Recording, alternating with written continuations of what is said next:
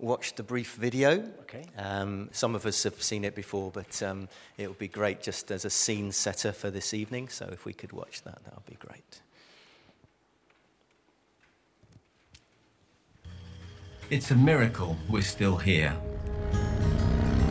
Denise was a teacher, and back in 2008, my work as an engineer took us on assignment to Texas.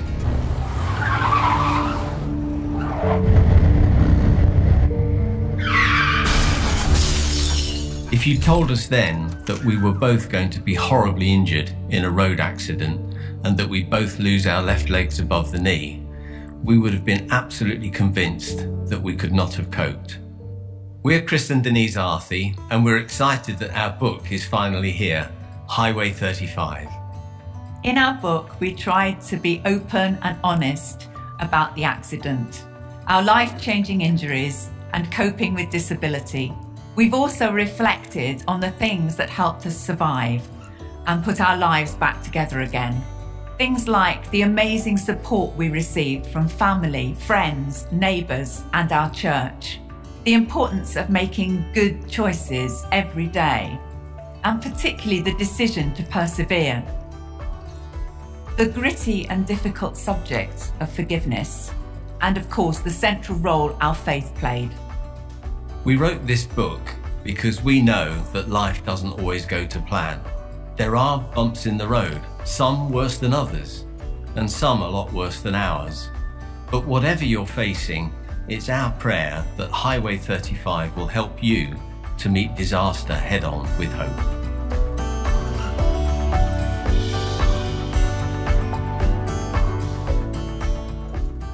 And we do have copies of the book available here tonight. So if you'd like to buy one uh, before you leave tonight, uh, they will be available. Chris and Denise, welcome. It's lovely to have you with us. And um, I just want to kick off with um, a sort of general question. Tell us a little bit about yourselves and what life was like before the accident.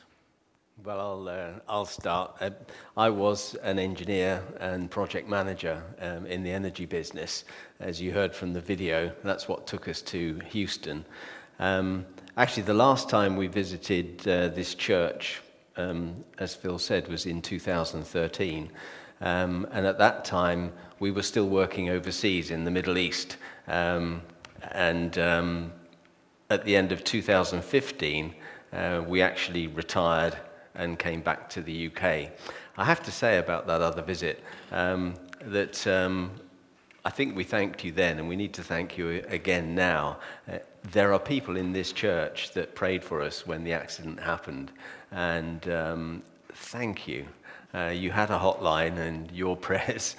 Your prayers pulled us through. And, and coming back now, um, obviously I've got family connections here in, uh, in the Cotswolds. But as we walked in, we've got uh, Alex and Richard came over and said hello. We know them from Doha, and Claire um, we know from Godalming. So, um, so thank you for everyone for your prayers. But it, it really does feel like um, this is a home from home. It feels like coming home. So it's good to be here. Anyway, that was a bit of a rabbit trail. Um, what else about our lives? I was um, a keen endurance runner. Um, uh, I, I I enjoyed running marathons, and uh, another hobby was, uh, was do it yourself. So that was me. Um, as you heard, I was a teacher uh, working in a local infant school. Um, I loved sport. I um, played a lot of tennis. We used to play tennis together. Uh, we also played badminton together.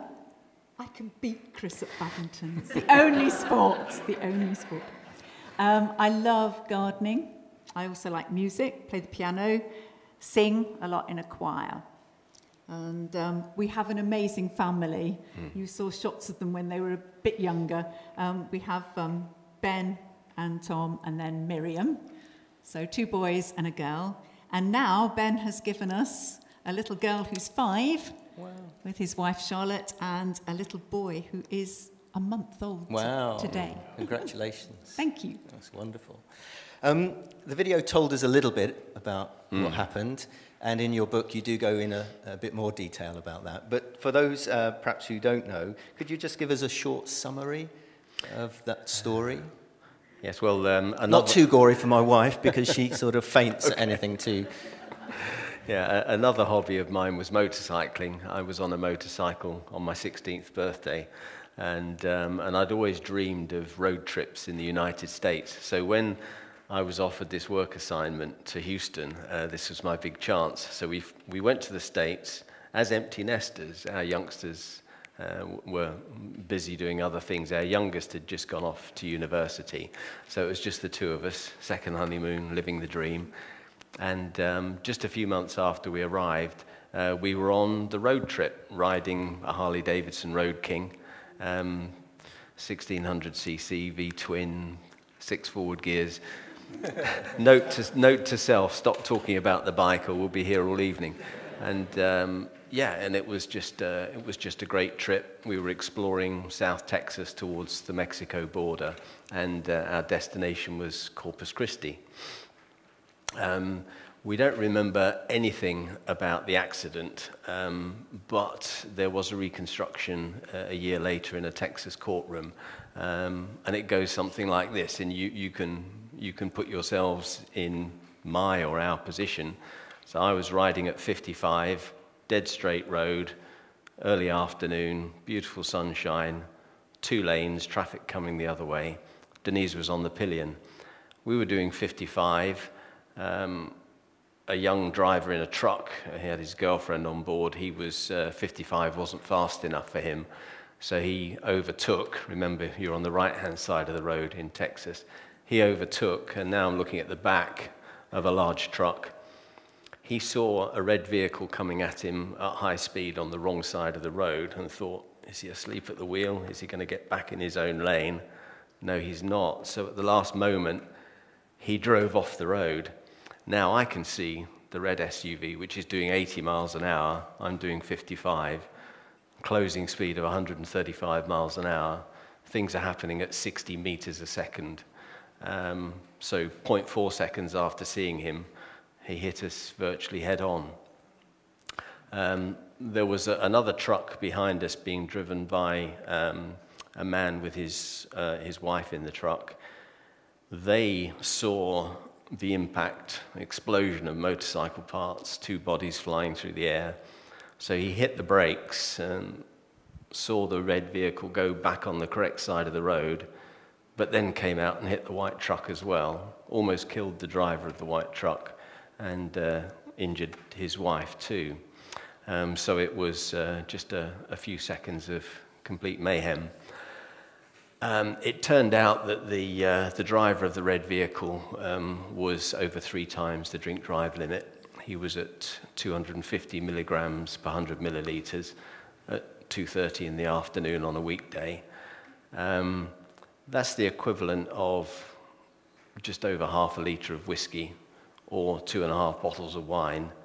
Um, further context, he was at 250 legal limits the same as it is over here, which is 80. He was at 250. 350 is the equivalent of a general anesthetic in hospital. Um, so he was quite drunk.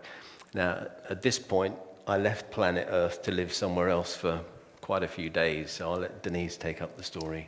Well, as you can imagine, we were very seriously injured. Um, they took us in his and hers helicopters to the nearest trauma hospital, which was down at Corpus Christi. Um, we both had severely crushed left legs. Mine couldn't be ampu- uh, mine had to be amputated straight away because it couldn't be saved.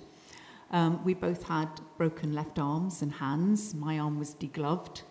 Um, sorry about that, lost skin. Um, we both had concussion. Chris's was much worse than mine. And because Chris was at the front of the bike, he had internal injuries. So he had a ruptured spleen, broken ribs, punctured lung. So we were both in um, intensive care in the hospital. Chris for just over two weeks, and most of that time in a medically induced coma. Um, I was just in intensive care for a few days. Now, the company helped our youngsters to fly out, and the UK church helped them as well. So they flew out. Um, at the time, Ben was 25, Tom was 22, Miriam was just 18. And um, Ten days in, the doctors came to Ben and myself and said, You're going to have to sign for Chris's amputation because the, the leg was just getting worse. Now, the, the, the kids were actually adamant that, um, because they'd been talking to the doctors a lot, that actually this was the best thing. Um, to me, it was all a bit of a, a shock, as you can imagine. So I spoke to the orthopedic surgeon myself, and he said, you know, Chris is going to face years and years of operations, and he probably won't walk again, and we may have to amputate anyway. So Ben and I signed, and you can imagine that night was not an easy night. I mean, we didn't know if Chris was actually going to um, survive the operation. And if he did survive the operation, would he agree with what we'd decided for him? But it actually marked the start of his recovery. Um, we spent many, many months in rehab, both in that hospital the next hospital, which was a rehabilitation hospital, and then back home as outpatients. And we also obviously had homework to do. And I did count that we were doing more than four hours a day of exercises. And we slept a lot, and obviously we had to eat. But the four month mark was really exciting because we got our first prosthetic legs. And then, of course, you have to learn to walk again. Mm. Can I, can I just take you back a little bit, Chris, uh, to when you recovered consciousness? And uh, I mean, how, what, what were you thinking? What was happening in your own mind, heart? Well, Denise actually recovered consciousness first. So if you if you say what it you was like for you, and, and then I followed on later because obviously I was still in the coma. Yes. Well, the men of the church arrived on the Sunday. we have Friday was the accident, and then the pastor arrived with a few of the men. Um, so I was able to hold a, a conversation. I was very forgetful, but um, no, I'm, I knew that I was almost certain that I had lost my leg, but it was the shock actually of looking down and just seeing flat bedclothes on the left hand side. And my arm was in a huge plaster cast and it was extremely heavy. And I couldn't move and I was in a lot of pain. And we used to describe it as a nightmare that you wake up to. I mean, usually you have a nightmare and, you know, you're asleep and, oh, when you wake up, oh, you know, it was just a dream, bad dream, and you're fine. But this was like the reality that we woke up. It was a nightmare every time we mm. woke up. Yeah, my, my experience was a bit different because of the coma. Uh, I came out very slowly uh, into a world of extreme pain, um, a lot of confusion because of the, the head trauma, and, uh, and I was frightened. And I had it in mind that if only I could, if only I could get out of the hospital, if only I could leave, then the pain would stop. I, I don't know where I got that idea from. Um, so therefore, I um, one of my earliest memories is trying to get out the hospital by walking away from the bed.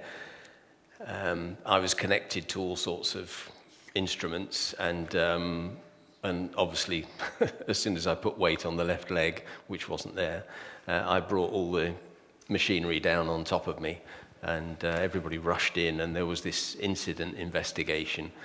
Um, and, and as they took the last dressing off, I saw the end of my stump and uh, thought, well, I wouldn't have got very far on a leg like that. Um, so uh, there was there was a lot of confusion, a lot of confusion going on. Um, I was um, when I was out of the coma, I couldn't read a clock, um, I couldn't use a phone, and basically I was talking rubbish. So I spent weeks after the accident apologizing to people for things that I'd said while I was coming out of the coma. Um, so I was a lot less compos mentis than Denise.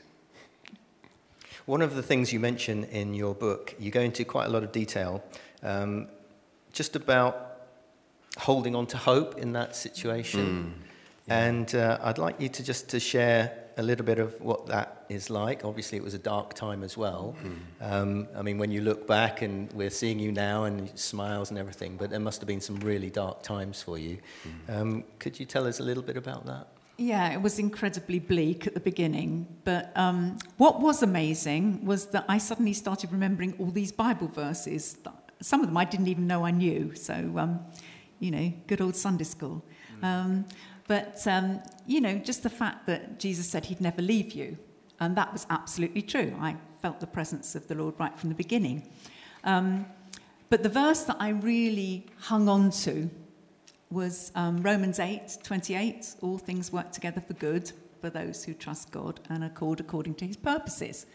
I thought, well, that's, that's a great one. You know, I didn't know I knew that one. That's fantastic. So I, um, it took me about six attempts because I was so full of morphine and so shaky that I managed to write this on a piece of paper. And the pastor was there, and I said, Look, Frankie, will you please read this over Chris? Will you stick it in his ward? It was just as if I just knew it had to be declared to Chris as well because he was in the coma. So, um, yes, that was something I really hung on to and gave me hope. I knew that people were praying. It, um, it may sound strange, but it was tangible. I could sense the, the presence of prayer in the room. And I often say to people, it was like being on a lilo. You know, like sort of, I was floating above a lot of the circumstances, which I couldn't cope with anyway in my own strength.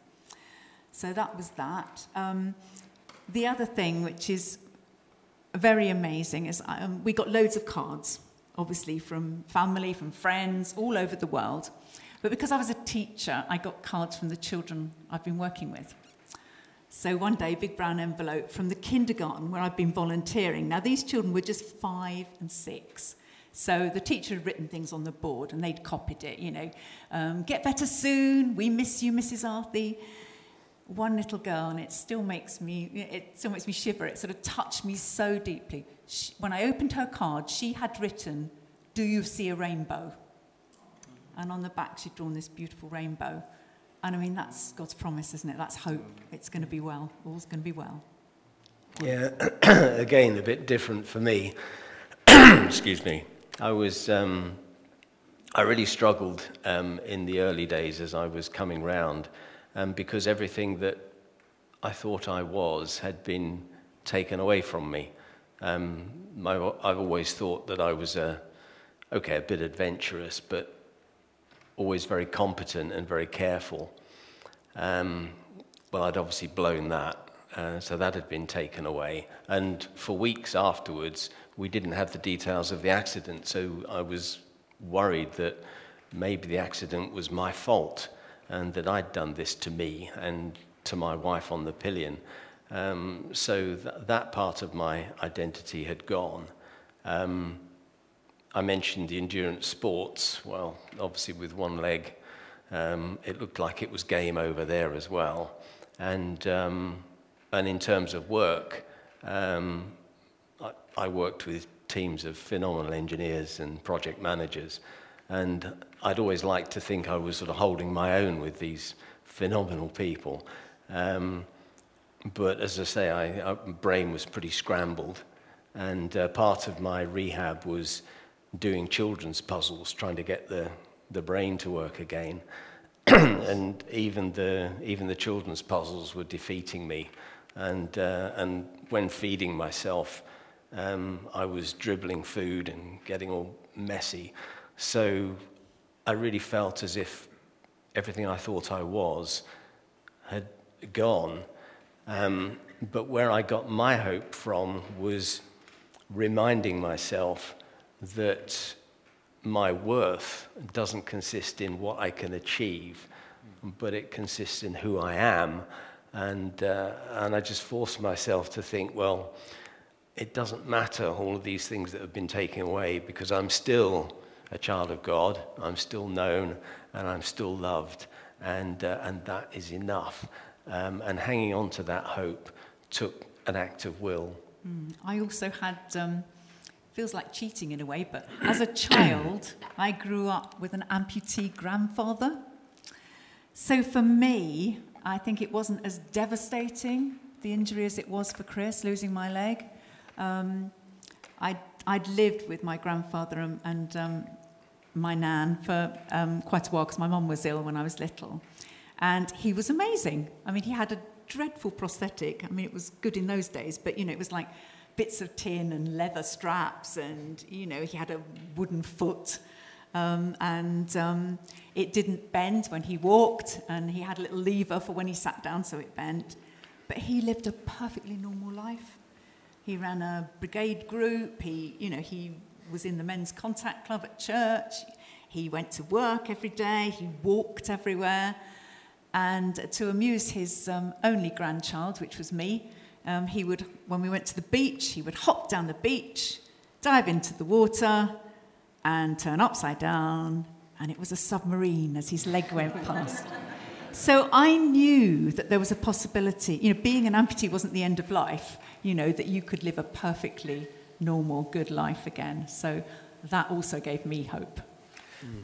Can I ask you a question? Um, do you think it made things easier that both of you were injured and had similar injuries? Just thinking that if one of you had not been injured and the other had, has that made things easier or?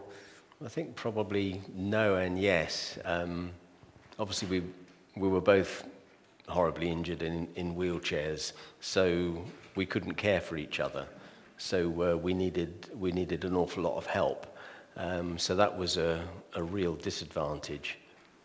We had lots of help from church and friends, which, uh, which made it easier. Um, but on the other side of things, um, it didn't matter how bad I felt and how bleak things looked, there was always somebody there who knew exactly how bad it was and could empathize and, uh, and to help pull me through. And I like to think that I was doing the same for Denise. We're also highly competitive. I mean, highly competitive. um, so that really helped with the therapy. I mean, they used to say to us with our left hands, make a fist. And honestly, that's all we could do. So we would sit at home watching a film and we would have to push those fingers down. And they were, the film would be sort of punctuated by sort of, I've got a finger down, you know. and then it was Chris's turn. And also, Chris, as you've probably gathered, is far more adventurous than I am. I mean, how do you get into a bath with one leg? So Chris would, you know, he'd have a go, and then I'd have a tutorial. So from my point of view, yes, it was extremely helpful to have Chris with the same injuries. Yeah, we had a lot of laughs. We did. oh, good, good. Um, was there ever a, a, time? I want to ask two, two related questions. One about the why me, mm. and maybe feeling sorry for yourselves, or even self pity, and, and losing yourself in that, maybe. And, but also the question of the other driver. Mm. And because obviously you only found out afterwards, about the alcohol in his body and whatever, mm. about forgiveness and about that journey that you describe in the book uh, mm. wonderfully. Um, could you share a little bit about those two aspects? Yeah, I'll take the why me. Yeah. Okay.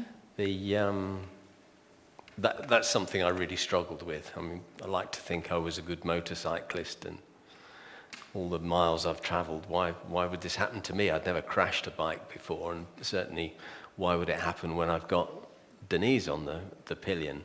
Um, so that was a really, it was a really difficult question. Um, and I came to the conclusion after wrestling with it that I just didn't know. And um, so I have this list of questions, this list of things that Chris does not understand. And this why me question is pretty much at the top of the list. And, um, and when my time's up and I go to heaven, I'm taking that list with me because I want some answers. Um, but I have a feeling that I'll throw the list away because then it won't matter. You know, that scripture in Corinthians that says, um, Now we see through a, a glass darkly, um, but then I will be, then I will know fully as I'm fully known. Um, so I, I don't understand why it happened, um, but I'm hopeful that there will be a time when it does all make sense. And I, I'm sure some of you are facing exactly the same. And sometimes we have to be okay with not understanding everything. Do you want me to do the forgiveness? Or do you want to start? I, will start off on that one. Um, we mentioned that there was a, a court case. The, the, the, uh, the driver eventually pleaded guilty of um, intoxication assault. So the court case was a jury trial to determine his punishment, what his sentence should be. and he got um, four months in the county jail and 10 years of probation, which was a surprise. Um, that's a whole other story. You'll have to buy the book and read how that happened. but, uh, anyway, after the trial finished, um, he asked if he could speak to us, and, um, and we agreed. Uh, he came over full of remorse, tears in his eyes, and asked if we could possibly forgive him. And again, to our surprise, we never felt any bitterness towards him. Um, so we were able to say, yes, you know, we forgive you, and we hugged. And, and um, I'm so pleased that we were able to do that because we had enough on our plates mm. trying to get better without carrying this ball and chain of bitterness into our lives. But it, it was it wasn't something we had to work at because we know we're Christians and the Lord's Prayer says we need to forgive others. Um, it wasn't like that at all. It was just you know, a gift and uh, just very thankful. Yeah, I remember very early on in hospital just lying in the bed thinking about, you know, the drunk driver and just thinking, actually, you know, I'd rather lose a leg than actually have to live with that guilt and that shame of knowing that you'd um, made a very poor choice, you'd drunk, and you'd caused a life changing injury to someone else. Um, and then I, I have these conversations with the Lord, and um, I can remember so clearly the Lord said, Okay, so you, know, you say you've forgiven him. I want you now to pray blessing on him. To be really free, you need to pray, pray blessing, which is really, Lord, you know. Um, but um, as we did that, it was like the whole weight of the whole situation just changed. I mean, it was incredible. Anyway, we went to visit him in prison. We travelled down to Refugio, wasn't it? And saw him in the county jail. And then just before we left America to go to Doha, um, he asked if he could see us again. And we said, of course. And he had to actually get permission from his probation officer to travel up to our county in Houston. And uh, we had a meal together, him and his wife. And, you know, he asked us again about forgiveness. And we said, look, as far as we're concerned, we've forgiven you. You know, you need to forgive yourself. You need to find out about how to get forgiveness for yourself. Um, we exchange emails probably about um, every six months. And in 2019, when his probation finished, his 10 year probation, he wrote a really lovely email. It was the first one, really, that didn't go over how sorry he was and, you know, and was really quite down. It was, he just said, Thank you so much for the kindness and the support that you've given me because it just helped me emotionally over those 10 years. And um, he said, I, I will. Um, I haven't forgiven myself, but I've learnt to live with myself. Now we're praying that he will find the yeah. Lord and find forgiveness yeah. because, you know, um, but he's got a lovely Christian wife. Yeah. So we're really praying for that. Obviously, the accident changed your lives.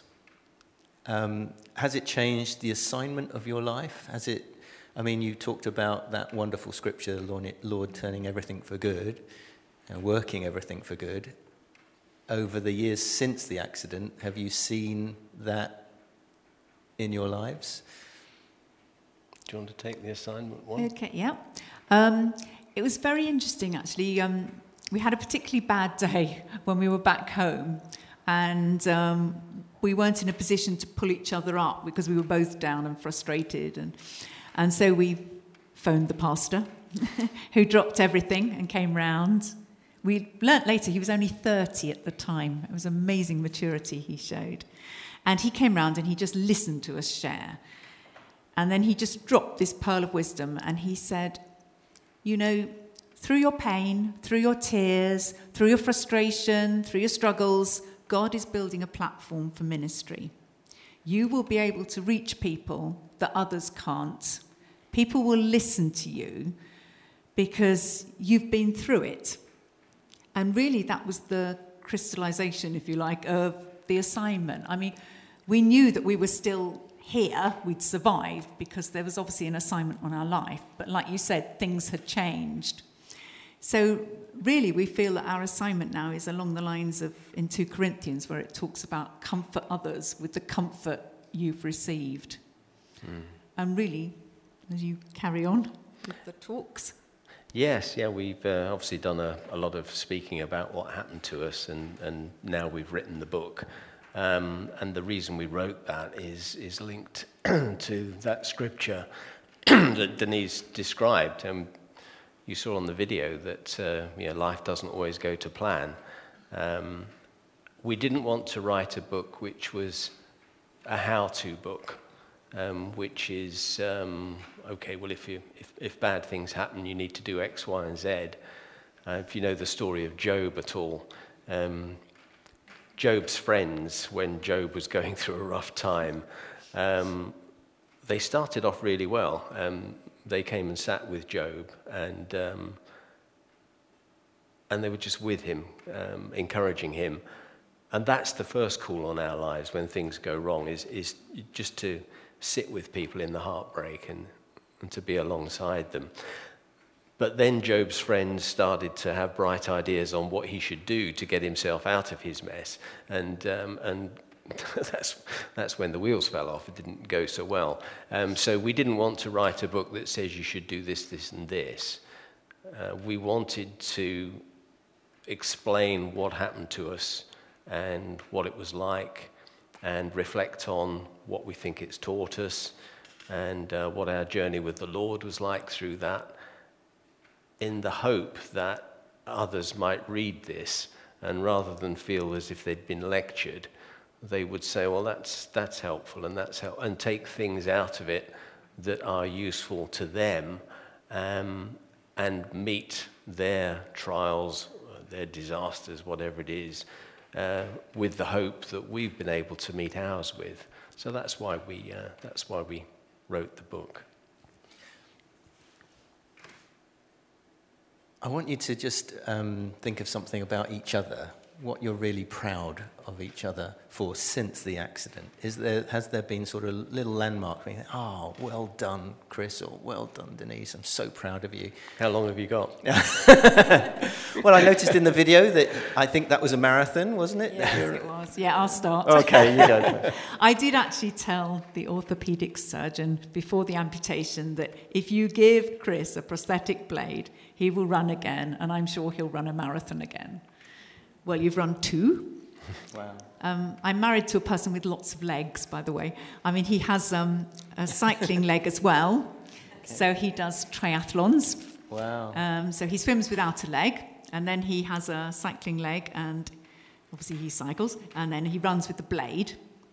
So was it a few weekends ago you took part in the British British para, para triathlon, triathlon, championships? Yes. Yeah. And got gold. Wow.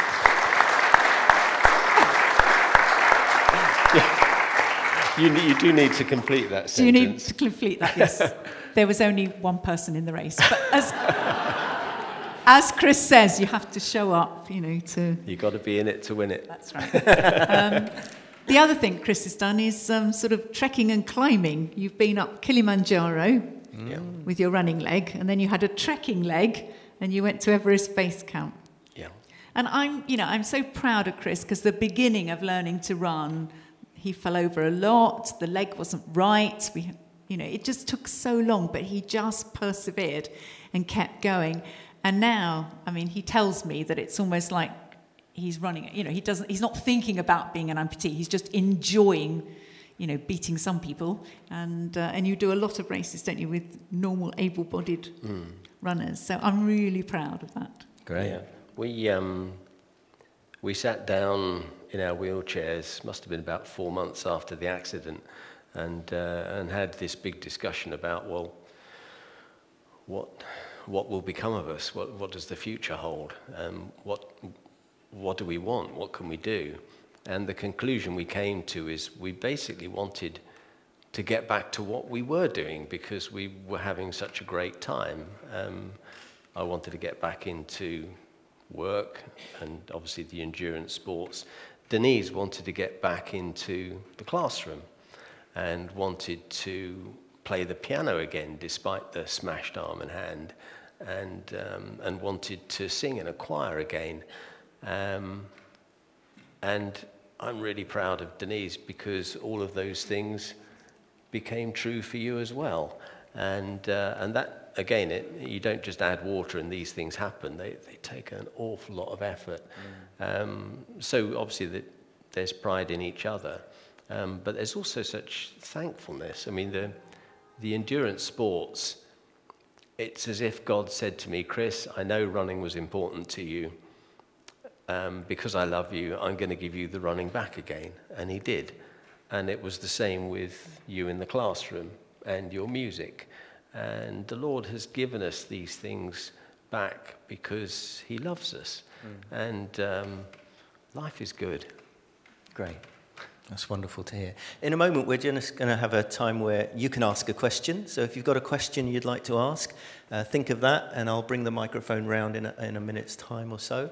Um, I know you, you, you've deliberately chosen different kinds of legs. Um, is there any reason Sorry? for that in terms of just the look of things? Oh, only the look. It is the, the same leg. It's the oh, is it it's exactly, exactly the same? the same leg. Well, actually, they're color coded so that I don't put the wrong leg on in the morning. yeah, I, I struggled a bit more with the look of a prosthetic leg. I don't know if some of you ladies might um, sympathise, but I didn't like the Terminator look, you know, the robot look. So um, I asked if they could cover my leg. So it is the same leg. It is the same. And okay. they said they'd only cover it up to there. So that's a bit limiting, but it, it means that, you know, in fact, it's been funny when we've been out. I mean, I remember going to NASA and the space st- station there, you know, and they were saying, oh, Will your husband manage to get on the train? oh. Because, you know, they just saw my leg as normal leg. It was pink. They didn't realize. So. Yeah. There you go. Yeah. Um, just if someone's going through a, a tough time, um, you know, you, you talk in the video about bumps in the road, and, yeah. and there are for all of us. I guess, at some point in our lives. Is there anything you'd just like to share with folks? Yeah, the, um, well, as I mentioned earlier, the first thing is to just be with them.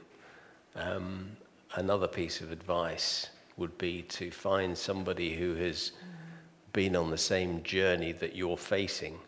Uh, when we were in hospital, we were introduced to a couple of amputees who were a lot further along than we were.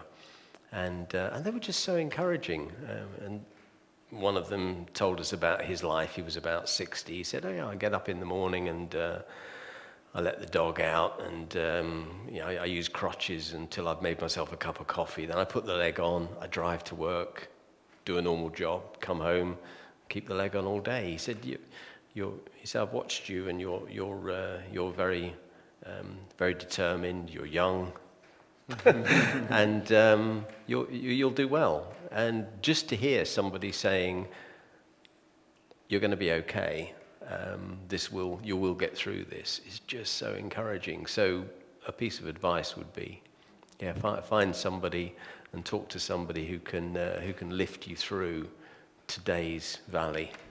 Yeah, we also had some um, great parenting advice, which is very applicable here in a book that we read, and it was don't count the score at half time. And I think, you know, when you're doing all this therapy, it's so easy to think, oh, you know, this Everybody's is hopeless. now checking their you phones know, to see what the score is. oh, yes, sorry, yes. um, you know, you, I'm just not making any progress, you know. And, and sometimes, you know, you, you can lean on others. I mean, I remember sort of just leaning on, having faith in the faith of the therapist, if you know what I mean, because she would say, You will get it back. If you keep doing this, you will get it back. Mm. And we did. And we learnt very early on, you know, um, look at how far you've come. Don't worry about how far there is to go. Just take steps every day, make good choices. Great, that's wonderful. Thank you for sharing your story with us. We've just got time for some questions. If anyone's got a question, uh, basically you need to put your hand up so I can see you, and uh, we'll share that question. Oh, we got one there.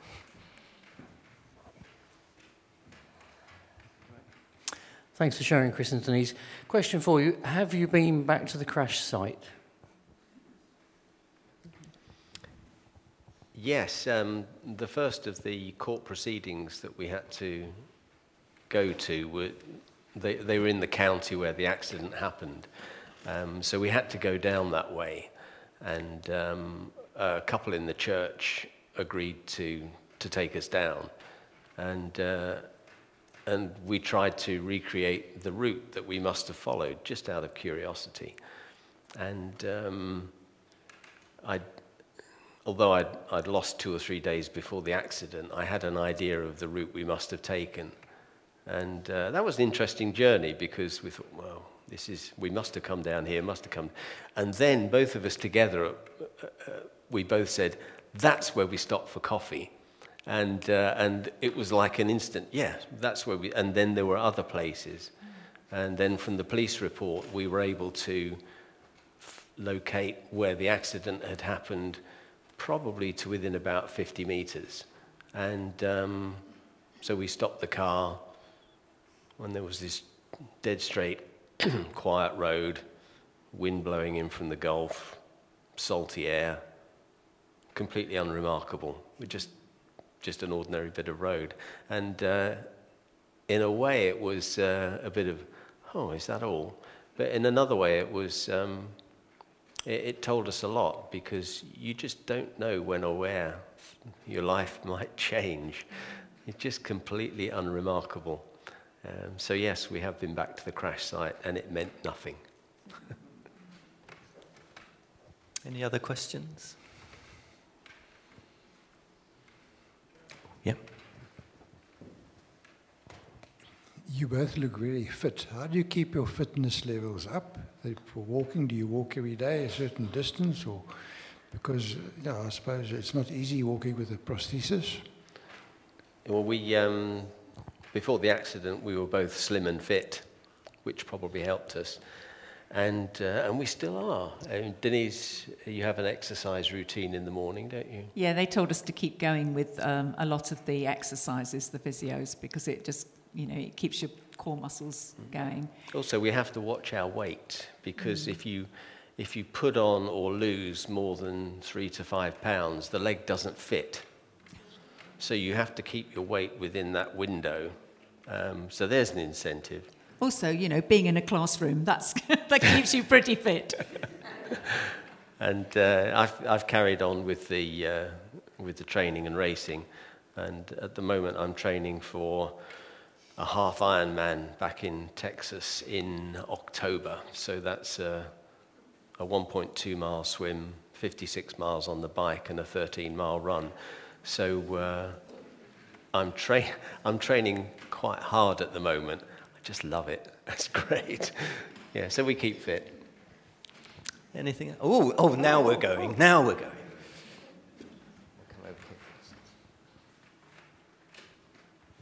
I'm asking this because I kind of know the answer already, but to expand on it, can you tell us a bit more about what you're doing over in this country in terms of jails and going into jails? Or open jails, isn't it? Yeah, you, you can talk okay. about the prison. Yes, we happen to know um, the chaplain um, of one of the prisons, and he invited us to do a talk, which we did. But then he invited us to join what's called the Sycamore Tree course, mm. which is a restorative justice course. And so we go in uh, on week three. It's a six week course and it's accredited. And uh, we go in and we speak about being victims and we speak about the effect that it's had on our lives and the ripples that out to the community. And um, it's actually based. It's not. Um, it's not a sort of Christian course as such, but it's based on the story of Zacchaeus or Zach, as the book says, um, and um, and then it's really to to get um, in this case the ladies, to um, sort of confront, you know, what's happened and to think about the victim of their crime. And uh, in week six, they do something in response, if you like, to make positive ripples. And we come back and we're on the stage and we listen. But there's also people from the community. And, you know, they've written letters and they have the opportunity to write letters to their victim. And, and some of them actually go a stage further and ask if they can meet their victim.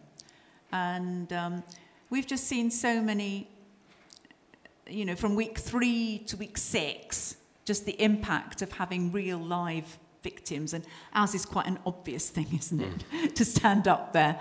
Um, and um, yeah, and the, it, the last course we were on, there were some of the prisoners did not want to be there. It's a, it's a compulsory course. And uh, apparently the first two weeks had been really difficult because they were, they were being awkward about it. And uh, week three, we turned up to explain about being victims. And we stood there and said, We're Chris and Denise. Uh, we're victims of a crime. We're victims of intoxication assault. And as a result, we're permanently disabled. Mic drop. and, um, and the people running the course said that was when the course changed and those awkward prisoners suddenly became engaged. And it's one of the most valuable things that we do. Yeah. Wonderful. There was another hand somewhere. Oh, okay. Um, what happened to the other driver, the, the witness of the crash? Right. Um, he found his faith again through the accident, which was brilliant. Uh, he had been. Uh, he had been following the Lord when he was in his teens. And uh, anyway, this accident happened, and uh, he had multiple pelvis fractures. And he said, you know, I realized in hospital that I ought to have this conversation with my maker. um, and then he was released from hospital and he went home. And um, while he was at home, uh, he had a, a, blood clot broke loose, um, a pulmonary thrombosis, and his heart stopped. So they, his heart stopped twice actually, and they managed to save him again. And he said, after that, I didn't need any more persuading. Um, so he went straight back to church as soon as he could. And um, yeah, we're, we're looking forward to seeing him again when we go over in October. And uh, yeah, he's, he's going on with the Lord. It's, it's brilliant. Hi, it's two questions actually. Um, how are your children uh, after all this? And secondly, has it impacted your walk with the Lord, where you are now to where you were before the accident? Okay, good questions. Um, um, we were very proud of the kids. I mean, it's not the sort of thing you want to put your kids through, and they were, you know, they weren't that old to cope with that. Um, I think the thing we were most proud about was they all came out together, they stayed together, they helped each other, and they supported each other. Yeah, that's a lot to put them through because on the flight out, there was a 10 hour flight, and they mm. didn't know how many parents they'd have when they arrived. Mm. And uh, that's heavy. So, um, yeah, we've got two who are going on with the Lord, and we've got one who's, shall we say, still building his testimony. but, um, but you know, the thing that I think was so incredible was they never treated us as disabled. We were just mum and dad yeah. the whole time. I mean, it, it also, I mean, you, you, you know that all, all kids are just so different, aren't they? And I mean, the middle one, Tom, I mean, he's our sort of joker. So I remember, you know, when I was going to go up to the rehab ward, you know, they give you this whole list. You need these clothes and this clothes because, you know, we can't wash them and, uh, you know. And of course, I got nothing with me because we were just on a, you know, a, well, a day clothes trip. Clothes were destroyed. and um, so I said, you know, I'll need this, this, and this, and this, and, um, you know, I'll need at least four pairs of socks. And he just looked at me and said, you won't, mum. And the other two just froze. The other two were sort of, you know. Um, but, you know, he's right. So, because we had a good laugh and that was it. But so that was Tom. I mean, he'd always just, you know, go straight for it. But uh, no, that, you know, obviously they were um, incredibly sad. You know, they've all said to Chris, go for it when he wanted another motorbike, because Chris has another motorbike, which I'll let him tell you about. Um, so they've been very gracious. But um, no, they're incredible youngsters.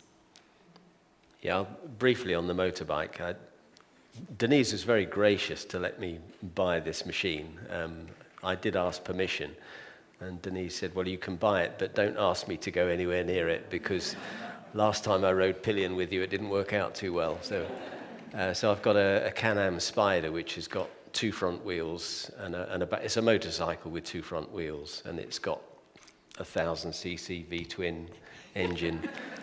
106 brake horse, 0 to 60 in a 4.5 seconds. Anyway, yeah. so, but moving on from the, the motorcycle to your question about our faith, um, I would say, like we did in the, the video clip, if, you if you'd said before we left England that this was going to happen to us, we would have hung on to Gatwick Terminal building with white knuckles, and we would, we would be absolutely convinced that we couldn't have coped.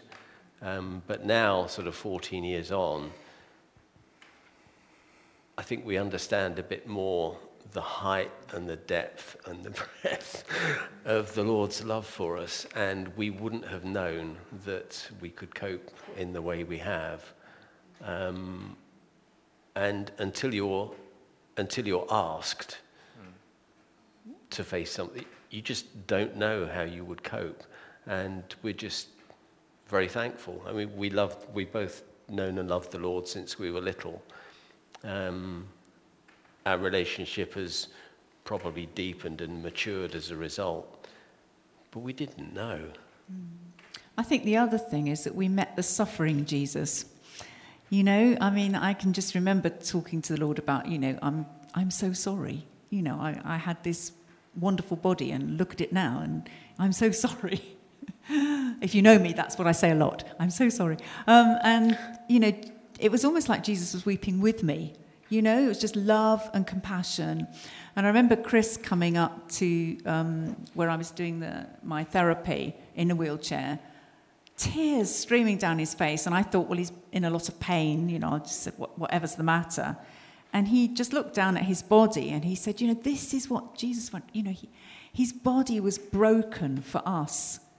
And somehow we, we touched on, you know, Jesus wasn't just with us in the suffering, he'd suffered. And it, mm. there was mm. just, um, there's just that compassion, that bond that you had.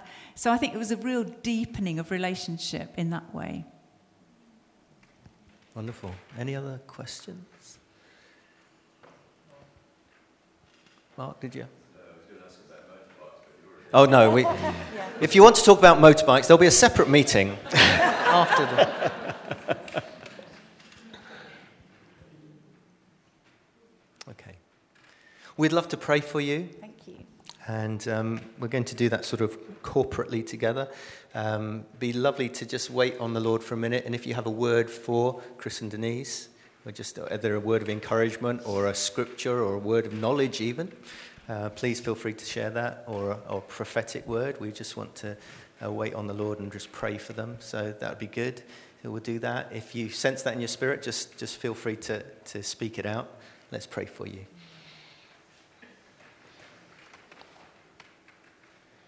We thank you, Lord, for this evening. We thank you for Chris and Denise and for their family. And we pray your blessing upon them. And as we just wait now, Lord, we, we want to lift them to you in prayer and we want to just surround them as the body of Christ, their family uh, in Christ, with love, uh, but also with our prayers. And we just want to hear maybe, Lord, an encouragement from you to share with them. So we just wait on you just now as we pray for them.